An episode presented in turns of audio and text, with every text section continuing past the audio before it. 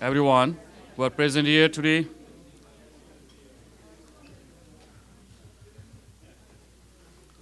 I would like to welcome all of you here today for today's presentation of Southern Alberta Council on Public Affairs.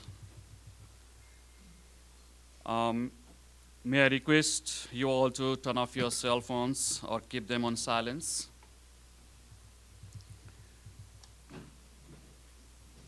I've only been introduced with a few of us here, but uh, to introduce myself, I am Purna Adhikari, a former refugee from Bhutan who arrived in Canada, and tomorrow is uh, the eighth, eighth year, so it's going to be complete of eight year, and uh, currently I'm a board chair for Canadian Bhutanese Society as well. Please remember that today's presentation and question and answer sessions will be recorded and is available on SACPA's website as well. Um, first, those of you who don't know, or who are not much experienced about the program like I am, uh, there is also going to be uh, the records by Shaw television, uh, the question and answer session, the presentation, and um, there will also be the PowerPoint um, broadcast that will be um, like recorded by Shaw TV. And I would like to remind all the audience to place $12 on the table in the basket here and count the money so somebody can come and collect it.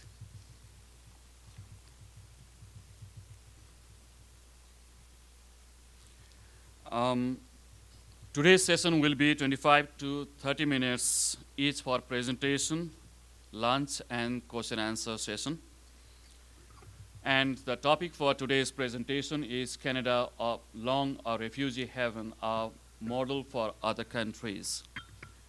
So there's a question mark at the end here, so we let's think of that, whether uh, it's going to be a safe haven here as well as a model for other countries. And for the presentation, I would like to introduce Dr. Susan McDaniel is going to uh, present her experience as well as the research she has on refugees and global population. Uh, she is currently uh, Canada Research Chair Tier 1 in uh, Global Population and Life Course. She is also the Prentice Research Chair in Global Population and Economy, Director of the Prentice Institute and Professor of Sociology and at the University of Lethbridge. And hopefully, like she will introduce more on her own. So let's welcome Dr. Susan McDaniel with a huge round of applause.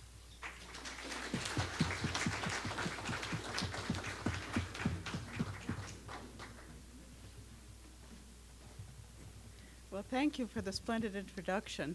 It's really an honor to be introduced by Purna. Uh, as of yesterday, which he didn't say, he is a proud graduate of the University of Calgary with a bachelor's degree in social work. So, refugee success for sure. Um, it's wonderful to, uh, to meet him because he worked with one of my graduate students quite closely in a study which was very successful of uh, Bhutanese refugees in Lethbridge, and I'll mention a little bit about that as we go along. Um, so, uh, what I'm going to do here is make sure I get the right spot here. Provide an overview of what I'm going to say. I always do this because if you run out of time, you at least know where people are going to go. So essentially, I won't read this, but this is what I'm going to uh, try to talk about. Rather than focus essentially on policy today, I'm going to talk about how Canada, mainly a happy news story, but not completely, uh, has been a refuge for refugees for a very long time, since almost before our founding as a country. And that that goodwill and the success of the many refugee flows is quite important for our success as a country. So we have waves of refugees coming in uh, for a long, long period of time that have contributed to our ethnic diversity. And of course, everyone knows now that we have a current wave of Syrian refugees, including here in Lethbridge. So, Canada's national imaginary, now this is sociology talk, but it's essentially how we see ourselves, the symbolism with which we see ourselves, is not melting pot. And I sort of like this image of the United States as melting pot, uh, where people become much more similar with time and are expected to assimilate and lose their ethnic origins to, the, to a large extent. But it's much more multicultural, multinational. So you come to Canada, you, uh, you become uh, Canadian, but you also retain your, your ethnic culture, and that becomes a part of our multiculturalism, which we value quite highly. So, Canada, I don't know whether people know this, so I thought I would just go through this a bit. Canada is the second most ethnically diverse country in the world. Uh, the first is Australia, and if you've been to Australia, you can see that everywhere. But Canada's second. The United States is quite far down on the list. Uh, in fact, it's shocking to me to look at the data on this that even Saudi Arabia is more diverse than um, the United States. Now, that may not be for a great reason because they have a lot of temporary foreign workers uh, there. But if you look at their population at one point in time, they're uh, much more uh, ethnically diverse than the United States. So the notion that we're comparable to the United States in ethnic diversity, which Americans have told me, is not quite true based on the best data we have. Whoops.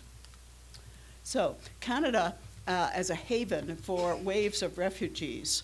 Uh, it's been said, uh, and at various places where I've spoken, including a keynote in the United States uh, three days before the election, which I was very worried about in November, uh, it, said that Canada is blessed by geography because we don't have a border with countries that send refugees. Well, sort of. We have one significant border over which refugees come, and that's quite important, and I'm going to talk about that in a moment. Uh, two, uh, these are some examples of refugee flows from the United States into Canada. The United Empire Loyalists, uh, slaves that came across in, from Canada following what's called the Drinking Gourd, which is the North Star, which led them across various uh, passages into Canada. Vietnam War refugees, who have made quite a lot of an impact on Canada some Iraq War refugees, also Americans, and lately some Trump refugees. Um, and uh, who knows what might happen about them in the future. Uh, they do arrive at the borders, the land borders. So we all know about United Empire Loyalists, we forget that, but these are people that fought on the other side in the American Revolution and fled to Canada because they believed in the monarchy, and we, of course, still have a monarchy, as your money on the table shows. Um, then there's this example, which I, I won't read in detail, but it's essentially an example of um, following the drinking gourd north to Canada, where an escaped slave with his, his owner, find that horrid, his owner in hot pursuit, and just missed him. They were on the same train, but they missed each other as the slave slipped into Canada and established a pretty darn good life here. But that's a kind of example of refugees that we forget about. American War refugees, quite interesting story, uh, in part because there's so many of them. 56,000 is the estimate, which is considerable in that period of time. Uh, most of the American draft dodgers, as they were called, uh, I call them American Vietnam War refugees. A new book on Vietnam War calls it the American War, not the Vietnam War. So it's interesting how the perspective changes. But it seems possible that about 56,000 Americans came as refugees into Canada at that time, and most stayed. Some went back when, when they were granted uh, freedom to go back, but most stayed. And I love this quote from one of them, Don Kruger of Toronto To ask where do I belong, really, you belong where you finally stop and stay, and that's here for me, he says. And that's true for many of those refugees. Iraq War refugees, still in process, but not a lot of them have been sent back. Some of them are still in the courts. Recent refugees at our border, I like this one very much. This fellow swam across the Red, Red River in Manitoba. This is before the Syrians started trudging across, or other refugees trudging across in the snow in Emerson, Manitoba. And he says, I'm really feeling like I'm at home. Uh, to, to, because he's now been granted uh, permanent citizenship, permanent residency in Canada wave after wave of refugees. I can't go into all of these, but I just thought I'd mention some highlights. 1956, in other words, refugees in Canada are not new. 1956, a wave of Hungarian refugees, one of whom became the longest ever serving chief statistician of Canada. Ivan Fellegi was a refugee. 1968, Prague Spring, Czech refugees, wave after wave of successful Czech refugees, many of whom have contributed enormously to Canada. Uh, Vietnamese boat people, a lot of people think that's the beginning of refugees in Canada. No, it isn't, as we've talked about. Uh, the book Ru uh, is literature uh, at its most crystalline. Uh, it was description of the boat people who came into Canada. Also, waves of Chileans, Ismailis. The, the mayor of Calgary is from that community and has been voted the best mayor in the world. I don't know how you get that, but that's pretty impressive. Um, Tamils, Ghanaians, Nigerians, South Africans, particularly doctors. There are more South African doctors in Canada than there are in South Africa. Now, oh, you, it, it depends on how you define refugee, but you could argue that they could be seen as refugees. The list goes on and on. So here's a, an example, which I kind of think is fun, and we have to build fun into it. Americans everywhere, says the CBC News on 22nd of October of August last year.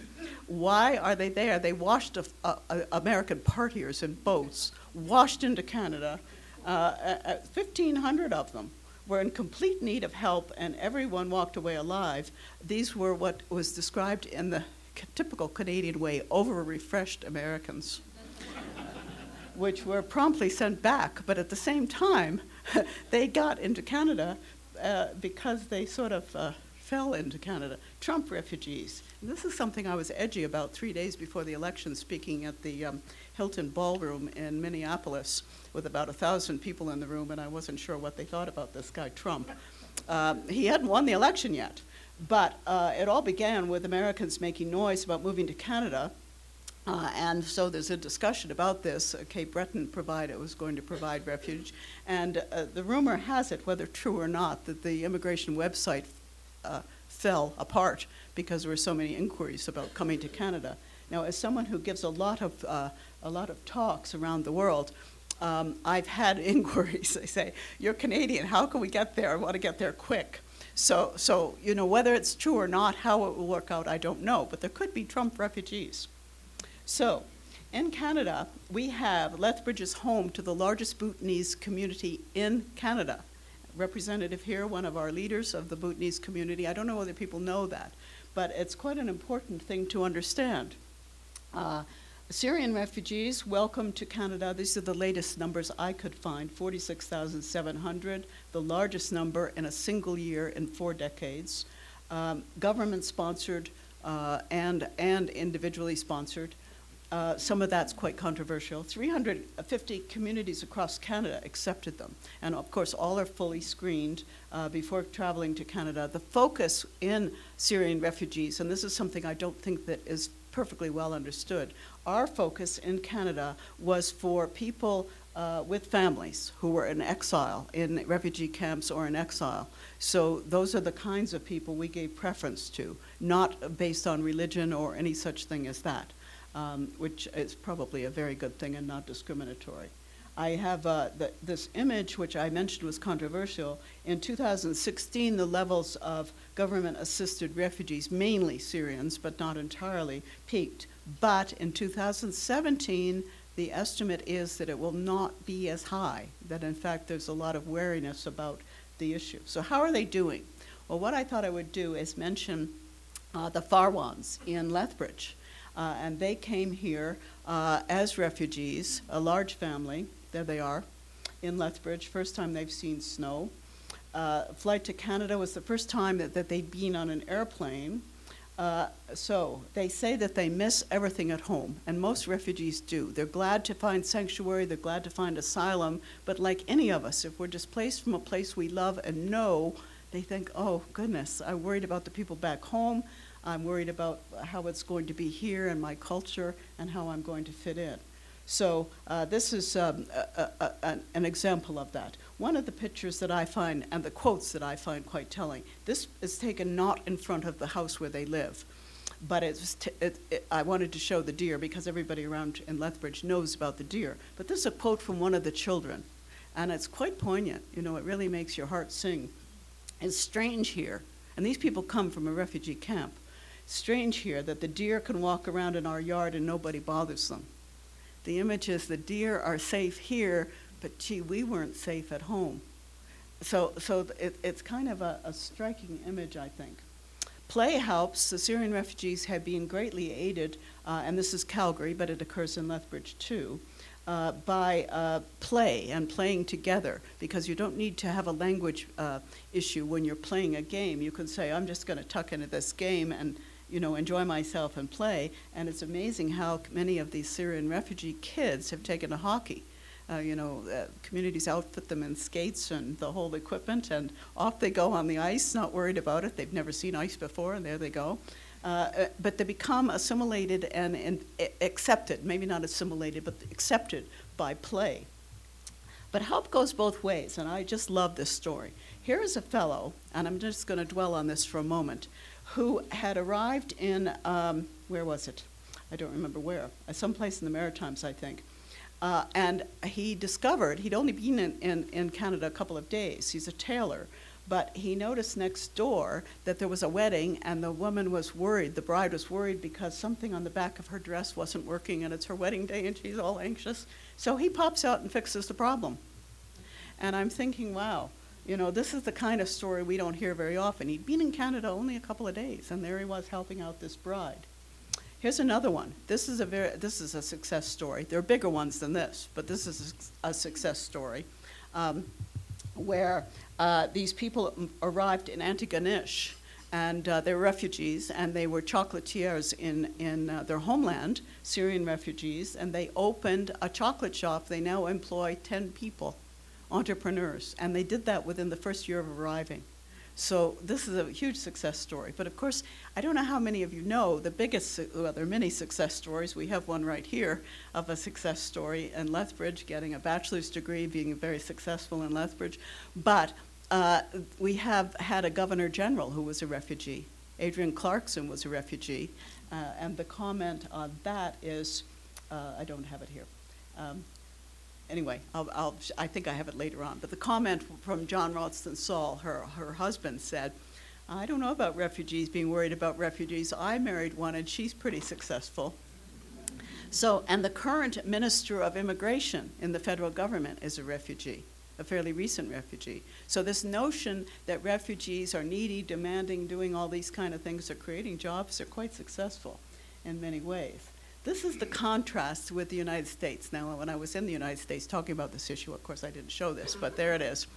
The, the notion of fear, and that's built since. Uh, I, most of you are familiar with this from the election campaign that the danger, the risk, you know, that in amongst the good people might be a danger. Generally speaking, that is not the case at all. They're very strongly vetted, and most of these people are as desperate as we would be the, uh, to uh, accept, uh, you know, if we were displaced from our homes and we were bombed out, we would, we would be pretty desperate, but not be at all engaging in violence. It's violence against us that's most important.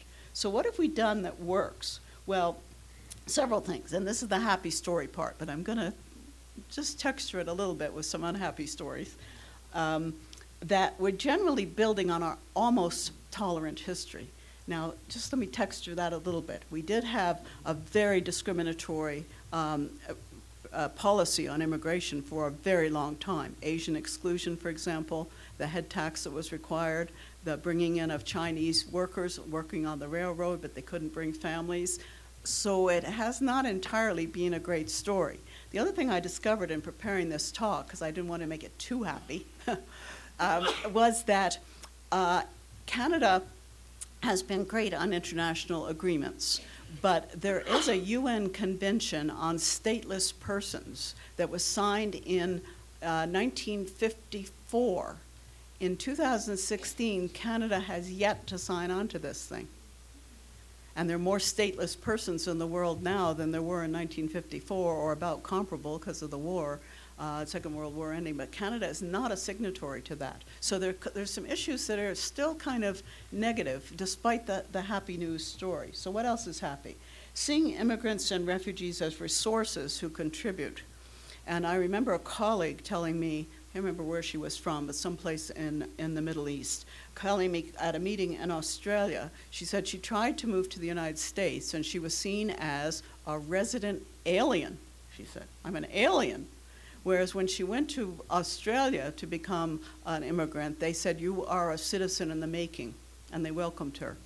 So the concept of the difference in the language and the difference in the approach, I think, is important for Canada to understand that we're much more in the welcoming tradition. We see refugees and immigrants as citizens in the making. So, um, what else do we have? Use of private sponsorship. This is a big deal, and I didn't realize how much of a big deal this is. This does not uh, only extend to recent refugees. This goes back to um, way back to to uh, Mennonite refugees and uh, people fleeing religious persecution that were sponsored privately. So this notion that, that Canada's new at this is not quite the case. It goes back quite a ways. But that use of private sponsorship is amazing to people. When I've talked about this in other in international contexts, they say, "Well, we should do that. Why don't we do that?" Um, Israel contacted me and wanted me to go there to give a talk about how this private sponsorship works, and I'm thinking, you know, we do it. We take it for granted. It's always happened. And they said, well, they could learn from it. So it's interesting as a model that other countries see as a model that we kind of take for granted because we've done it for so long building private state partnerships to mobilize civil society to, for resettlement of uh, refugees, and encouraging broad public discussion supportive of refugees. Uh, built on good leadership, which is extremely important in this. And that's not just political leadership, it's community leadership, uh, group leadership, whatever, saying, don't give me this negative stuff, we're going to see this in a positive way mostly, but not all roses. I mentioned that uh, Canada overall has been welcoming, but there's some nasty incidents and some pretty negative policies. Globally, we've got to consider that right now, uh, from War Child Canada, right now, 2016, one in every 22 humans is a refugee, um, or internationally displaced, or seeking asylum. That is a huge number. Now, I don't have the numbers for what it was after the Second World War, but that's pretty high. A lot, a lot of people are stateless, on the move, seeking asylum. Uh, and then there's the, the blatant discrimination. I mentioned the Asian exclusion. But we also have this nasty bit after the Second World War. Uh, the comment that none is too many, which is the title of a book by um, Abella, uh, and, uh, and someone else. But, but the notion here, that came from a comment made by a Canadian civil servant about Jews seeking refuge in Canada. Um, and the civil servant in Canada with the immigration department said, no, none is too many. We can't have any Jews as refugees. And many of those people were sent back and died in the Holocaust. So our record is not terrific in that way. The other one that I find quite interesting, and it's very contemporary, a guy like Stephen Hawking wouldn't get a, a immigration status in Canada. Why? Because he's disabled, and people would see him as a burden on our healthcare system. So, a family that is trying to immigrate that has a, a child that is disabled, excluded. Uh, so, we have some issues there. I just don't want to make it to sound too happy. happy. But and this uh, the not still not signed on to the Convention on Stateless Persons. Housing affordability has been a huge issue as well for refugees coming in recently. Um, but the good news is that as of October uh, 2016, all the refugees who had recently arrived are permanently housed. But for a while, they couldn't be housed because of this strange high price of housing in major centers. We know it's Vancouver and Toronto largely, but Calgary's sneaking into that pretty quickly um, how to deal with economic integration in a tough economy. Uh, many uh, Syrian refugees have professions and are somehow uh, not uh, and are well educated, but some are not getting into the job market as quickly as they should be. And language lessons are an issue. Sometimes the children learn very quickly playing sports in school, and the adults learn a little less quickly, although they try very hard. Uh, it's a, it's a it's a challenge. This is also another worry, and I don't want to emphasize the worry, but I just want to mention this. In a national polling uh, partnership between CBC and Angus Reid, um, 68% of Canadian respondents said minorities should be doing more to fit in with mainstream society instead of keeping to themselves. Now, that doesn't mean all those people are racist or discriminating, but it is a bit of a worry that it's so high that people are saying these are these people are not fitting in. You know, there could be any number of reasons: trauma from being in a refugee camp, language, any number of issues. But the notion that they should fit in more quickly is a bit of a concern. So here we go, the quote from John Ralston Saul, which I like. I married a refugee and she did pretty well. um, she came in Canada as a small child uh, as a refugee. Um, so, lessons from Canadian refugee experiences. I think I'm doing okay for time to just wrap this up. Refugee stories have shared elements, most pe- mostly people without privilege, but not always. And this is another issue that I think needs to be considered. That refugees, if bombing occurs, it bombs across classes. Refugees are not always completely down and out. And I remember when that little boy, Alan Kurdi, was washed up on the beach, I heard people say with my own ears, I heard them say, he doesn't look like a refugee. He's nicely dressed. So the concept is the image of a refugee is ragtag, you know, uh, awful, awful uh, situation. Well, he was a refugee. He was killed in a, in, in a boat trying to escape. So he was a refugee, but people made these, these judgments. So I think we have to be a little careful of that. Um, as if we were bombed out of our homes, we might come out of there looking nice too because you take your best clothes and off you go, but you're still a refugee and homeless. Uh, Canada was built in large part by people arriving in need of a haven who then reinvented themselves and contributed. And that is something that I think a lot of us would have trouble with. Uh, many of us can reinvent ourselves, but others are pretty stick in the muds. You know, if we had to experience what many refugees experience, I think a lot of us would fail at it, fr- quite frankly, me included, maybe. Um, we've never been put in that situation, so you don't know what you'd do. But some of these people have done a remarkable job of reinventing themselves. Refugees and immigrants are and continue to be vital drivers of the economy, and I've only shown a little bit of this. Canada has generally developed social agreements and public policies to support uh, individual initiatives with respect to refugees, and that includes community organizations, uh, provincial policies, uh, policies of the federal government, policies of, of cities. Uh, so, generally speaking, we've done quite well. And Lethbridge is doing remarkably well at this. Uh, and I think we should be very proud of our, our record on this. Um, the Canadian concept is that a refugee is a citizen in making. I think that's the key to integration, to success, and um, to non discrimination. The notion that here you are, you have all this potential, um, you're a citizen in the making and you're not inferior to us as citizens. So that's a quite powerful thing. I'll end there. I look forward to your questions. I thank you very much for your attention. And of course, I have a lot more to say, but I couldn't say it in the short time. So thank you very much.